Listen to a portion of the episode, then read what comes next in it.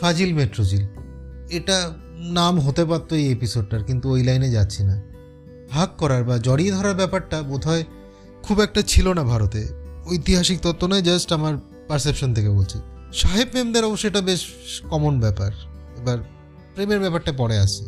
একদম অচেনা একটা মানুষকে সবার সামনে হাক করার আনন্দ জানেন?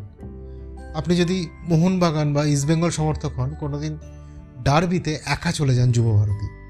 নিজের গ্যালারিতে বসুন। এবার আপনি যদি মোহনবাগান সমর্থক হন, গোল হলে পাশের অচেনা, অজানা লোকটাকে আনন্দের সাথে জড়িয়ে ধরুন।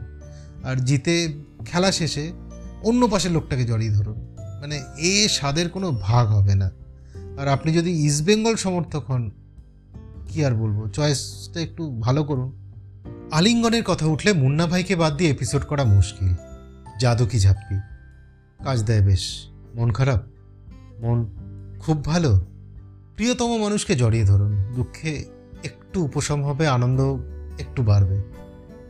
জাদু কি ঝাপ্পির টোটকা অব্যর্থ, তবে রাস্তাঘাটে অচেনা কাউকে দুম করে জড়িয়ে ধরে কেস খেলে আমাকে দোষ দেবেন না। আপনি সিঙ্গেল বলে এতটা ডেসপারেট হওয়া ভালো হবে না। হবে হবে, নিশ্চয়ই হবে। আচ্ছা এটা নিয়ে কালকে বলি বরং? কাল ভ্যালেন্টাইন ডেতে। কালকের টপিক, আমাদেরও নাকি হবে।